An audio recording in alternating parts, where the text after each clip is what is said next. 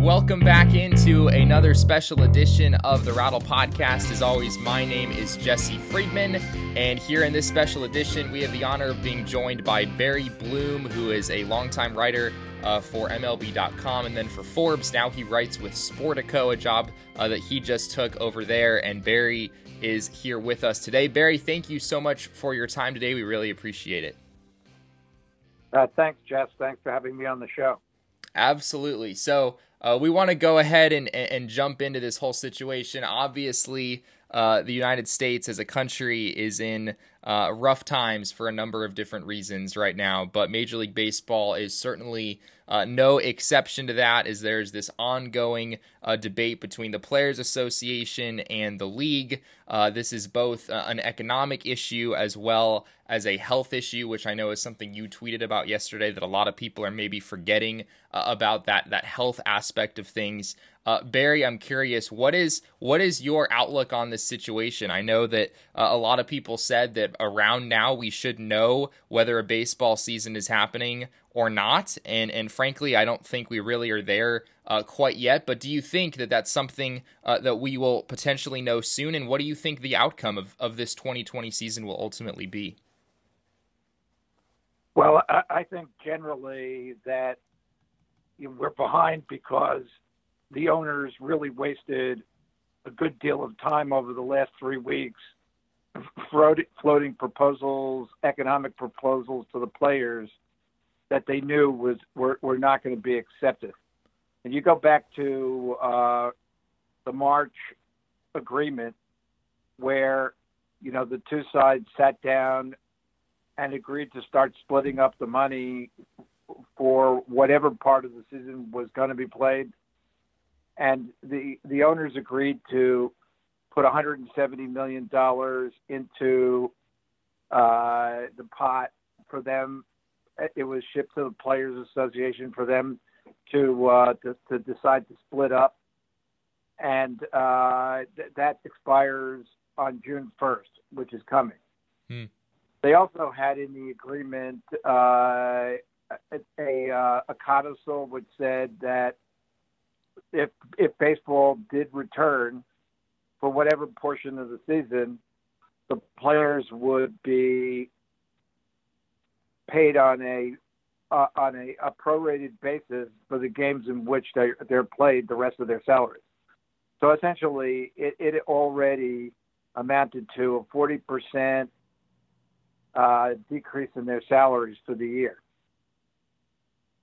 As part of that, there was a a, a, a group of stipulations which said that the, the, the, the players would be paid prorated if these three criteria were met. The first was being able to play in front of fans.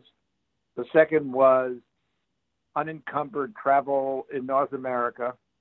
And the third was the CDC or some organization nationally to be able to to proclaim that it was safe to play. Hmm. And as you know, you know we're here at the end of May, and none of those conditions have been met. And I don't think even at the time that they thought it was going to be met. So if these three conditions were not met, the owners could then go back to the players and try to renegotiate finances based on the amount of of a season that would be played, particularly in front of no crowds and losing all the the revenue that would be accrued from that, including ticket sales, suite sales, club sales, souvenirs, uh, concessions, signage, uh, advertising. You just go down the list. Uh, the only money the owners say that they will have is about 1.7 billion dollars in television money. Hmm. So they came back and floated a 50-50 proposal, which said we'll give you half of that television revenue to uh, to play, you know, an 82 game season, rather than the prorated portion of their salaries to play the season and it just they never made that proposal.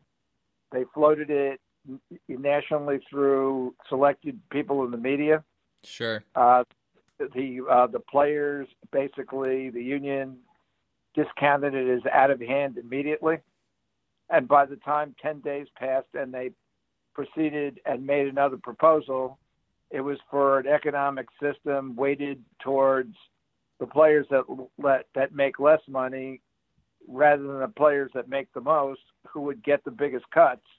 And that was a non-starter before it even got off the table. So you know there we are. I mean basically we're here waiting for the players to make a counteroffer. And i don't think they're going to make a counteroffer. I think they're basically going to say we're, we made an agreement to play for a prorated portion of the salaries and if you want to play the season, it's up to you to figure out how to pay our, our salaries. You're, you're committed to the salaries. And if you don't want to, we won't play. And so there won't be a season. Hmm. And then getting into the health and safety concerns, if I'm a player, I say there's not one owner that's taking a health risk going out there if you play another baseball season. But every player, despite a 67 page health and safety uh, proposal that the owners made is, is, is subject to either getting the virus and perhaps dying, and that's where they are right now. Hmm. Yeah, what a, what an interesting situation we have on our hands. I'm I'm curious, Barry. A lot of people have uh, I've kind of take started to take sides in this whole issue. Some people I know are you know on the players' side of things, which I think is maybe the predominant position uh, among the media, or at least the media that that I certainly happen to be close to. Um, but there are certainly many other people uh, in the media and at large who are on the side of the owners, uh, who are saying, you know, these uh, these people are taking quite a bit of financial risk in this situation, and you know it's up to the players to kind of come to them and be willing to take a pay cut, like you know many other Americans are at this time, with with certainly an economic, uh, an economically very difficult situation, kind of coming across the entire nation right now. Do you take a, a side on this issue between the players and the owners? Well, let me put it this way. Unfortunately, uh, the unions, whatever was remaining of the unions in this country, have been summarily busted all over the place in the last couple of decades. And you're dealing with uh, a group of, of elite athletes that has probably the strongest union in the country. Mm. And if you see among the the businesses that still have unions, or that or have company management that doesn't want to have a union, so they take care of their employees you, you don't you, you don't see this kind of uh, of issue, and so the people around the rest of the country who are who are shaking it in the chops and have been laid off and fired, they're individual employees at will, and they don't have a representation. And when you don't have representation, th- that's what's going to happen to you. Hmm. So I mean, it's, uh, it's an apples and oranges uh, situation, and so uh, the owners are, are going to make back their money at some point. The values of their franchises might deteriorate in the short term, but they'll ultimately come back. Sure. But on a health issue, if somebody gets sick and dies, you're not going to have ability to replace that person. And that, mm. and to me, there's no amount of acceptable risk so that the owners can make make their money and, you know, and I hear uh, comparisons all the time to, well, the NHL is doing it, the NBA is doing it, they're talking about it. It's completely different labor situations, and both of those those seasons have been played. The owners have gotten most of their revenue for the season. The players have received most of their salaries. Uh, you go into the postseason, into a postseason tournament, which both leagues is talking about, the NBA and the NHL and the players don't get paid for that anyway. It's prize money, and any money that they're going to get paid on the side for it is extra in comparison to what they've already made. Sure. In baseball, you're talking about the last time the owners collected any revenue was last October. Hmm. You know, they are in the in the situation right now that if they don't uh, play this year, they will have not collected any revenue from October of 2020 uh, to to next year, uh, or I should say October of 2019 to next year, April of 2021, before you know they'll be able to, uh, to start recoup any losses. They have to play spring training and fund spring training, and they don't receive any money in revenue until the season starts. Nor do the players receive any money in salaries until the season starts. Plus, another issue here is that the, the basic agreement which they're operating under, which has this year and one more year to go, has a clause in it, fairly hidden, which gives the owners the right to reopen the agreement financially if a national emergency is called in the country for every reason, any reason which it, it which it was. Hmm. If things normalize going into next season, and the national emergency is is pulled off, then the owners have to operate under the auspices of the remainder of the agreement, and every person who is under contract for next season has to be paid in full for the full season, without them having collected any revenue for something like 18 months. So I I think it, it's it's more in the owner's court than it is in the players sure the players are, are going to lose probably close to a billion and a half dollars if they don't play but the owners are going to lose a lot more than that and let me caution you in saying that in talking to people who know the diamondback situation where they yesterday laid off 30% of their business operations and everybody else in the company took took a pay cut who, who remained I was told that if they, if, even if they don't play the season, they're going to lose in excess of a hundred million dollars. Wow. If they do play the season, it'll be it, it'll be higher than that. And next year, they have an opportunity to lose between thirty and fifty million dollars, even if they play an entire regular season. So you're talking about a huge amount of losses.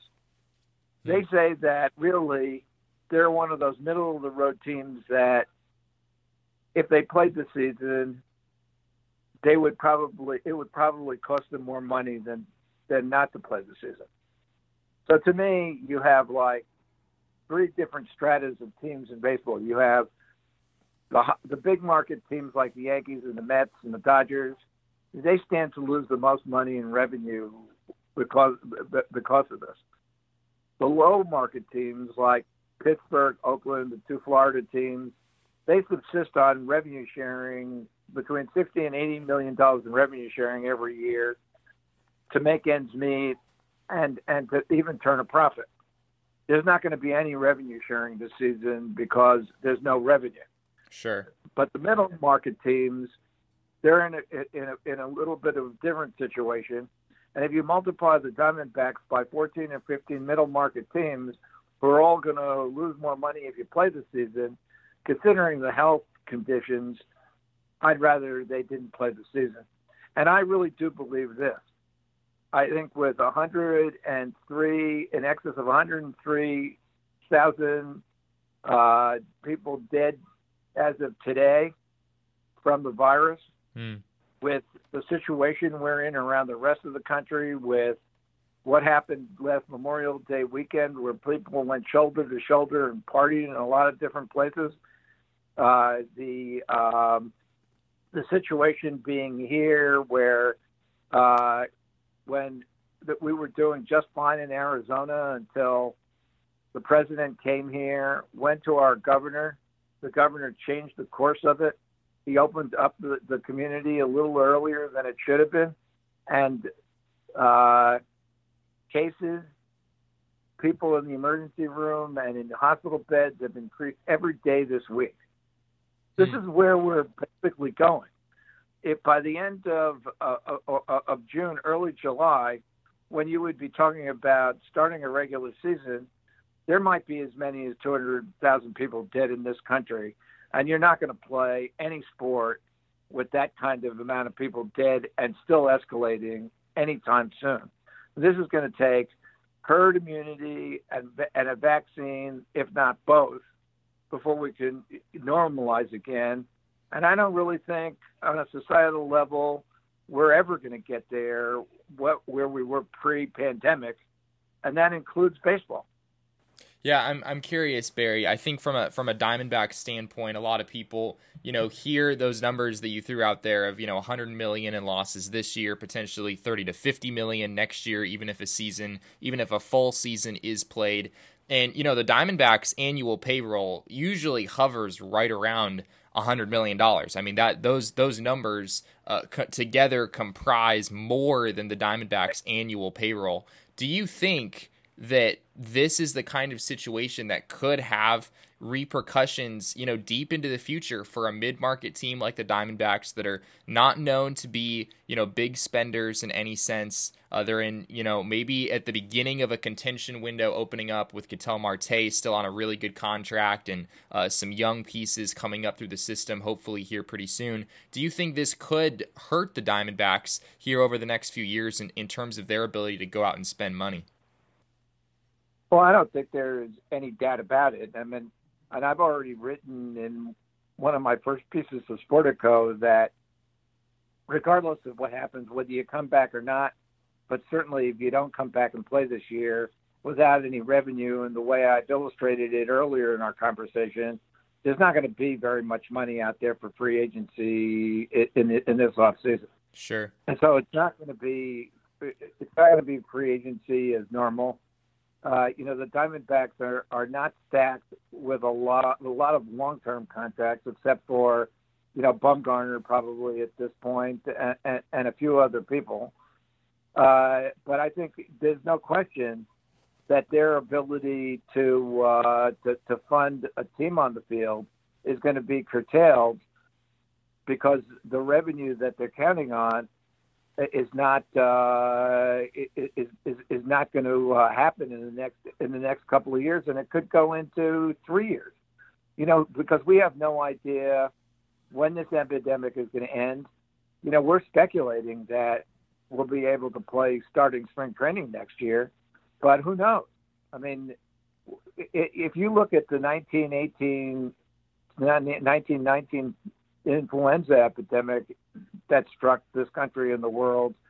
It took two good years, and there were a number of different surges. When it, it when it started to flatten out, it came back with a vengeance in 1919, and 500,000 people in the country died, and uh, you know 50 million people around the world died, and they didn't shut down the country at that time, and that that was that was the result. And. I, I'm not sure that there was ever a vaccine for it what just happened was it got the people that it was going to kill. The people who survived had immunity, and there was just nothing left. It just dissipated because there was no place else for it to go. And you could be looking at a good couple of years of that happening in this country too, despite our modern medicine and everything that, that, that we can do now in comparison to 100 years ago. We're still really in the same situation. Yeah, absolutely. Um, I'm curious, Barry, from your standpoint. I think a lot of people are looking at this situation and they're starting to express.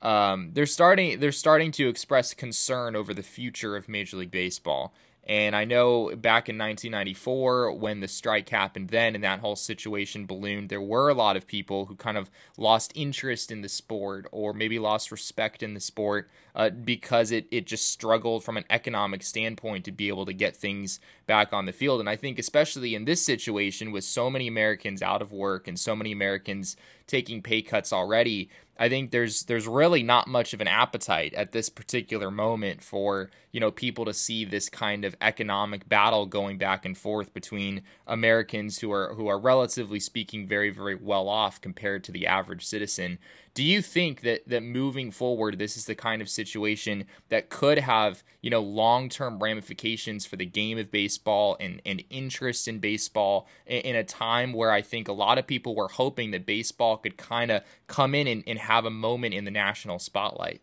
No, I don't, and and I and I think that you know this uh, moment in the national spotlight that people want to play baseball is just ill-advised.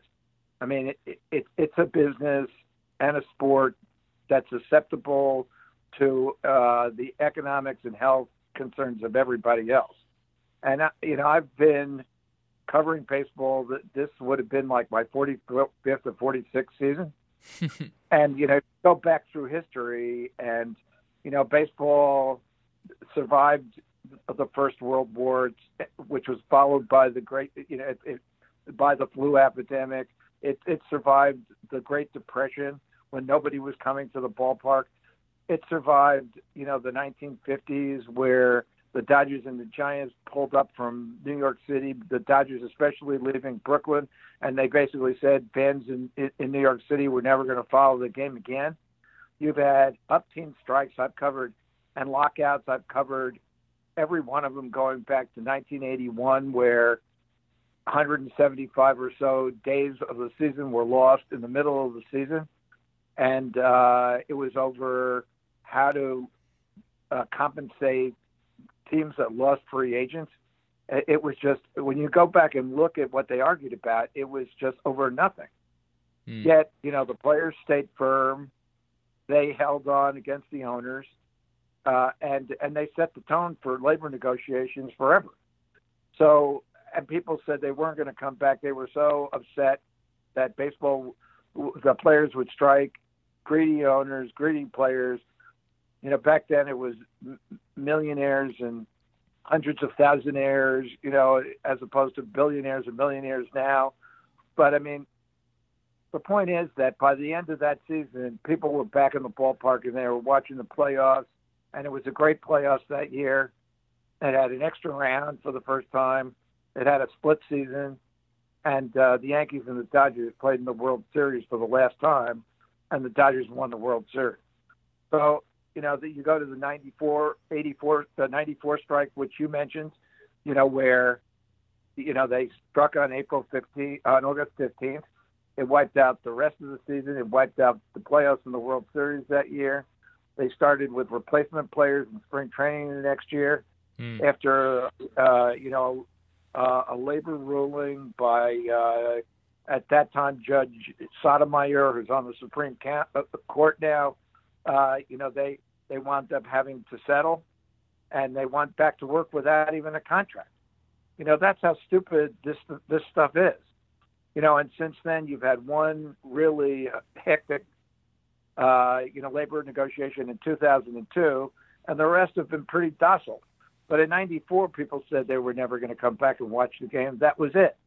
And you know, then '95, you had Ripken passing Lou Gehrig for the most consecutive games played. In '98, you had the great Sosa McGwire home run run against, uh, uh, you know, to catch Roger Maris. You mm-hmm. had, you know, the quote unquote steroid era where baseballs were being hit out of the ballpark, and also newer and better ballparks all over the country to replace the, the uh, multi-purpose stadiums that, that sprung up in the 60s and 70s. You know, people always come back. Now, you know, there's all, then there's also attrition, but still, 60 million people came out to watch Major League Baseball last year. 40 million came out to watch minor league baseball. That that's a lot of people. Yeah. And their television ratings are not indicative of who's watching the game. It's basically there are so many ways of watching a baseball game or bits and pieces of a baseball game now that are not monitored by old-fashioned metrics that you know you don't know wh- where what device or or you know in what way people are are actually watching the game because it's a day-to-day game and people follow it on a day-to-day basis there, there, there's a, it has a different, you know, basically flavor to it than any other game. Hmm. And I think what'll happen is, you know, there'll be some distaste to it, just like there always is, and people will say they'll never go back. But you know, as I'm finding, point, pointing out about national elections too, remember that when you had an election in 2016 all those people who were 14 years old in 2015 and didn't get to vote, in 2020 they're going to be 18 they're going to be eligible to vote.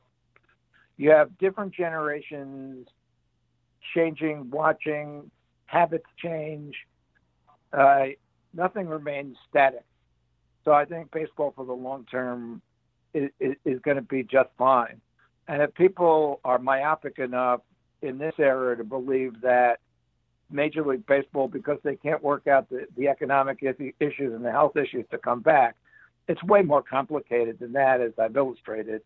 And so people shouldn't be uh, so hard pressed to think that the sport is failing them if it doesn't come back to play this year. Well, Barry, we know that no one knows this stuff about as well as you do, uh, so we appreciate you coming on today and, and sharing your knowledge and, and, insight that you've accrued over the years. We really appreciate your time today. Yeah, thanks. Thanks, Jeff, for having me on.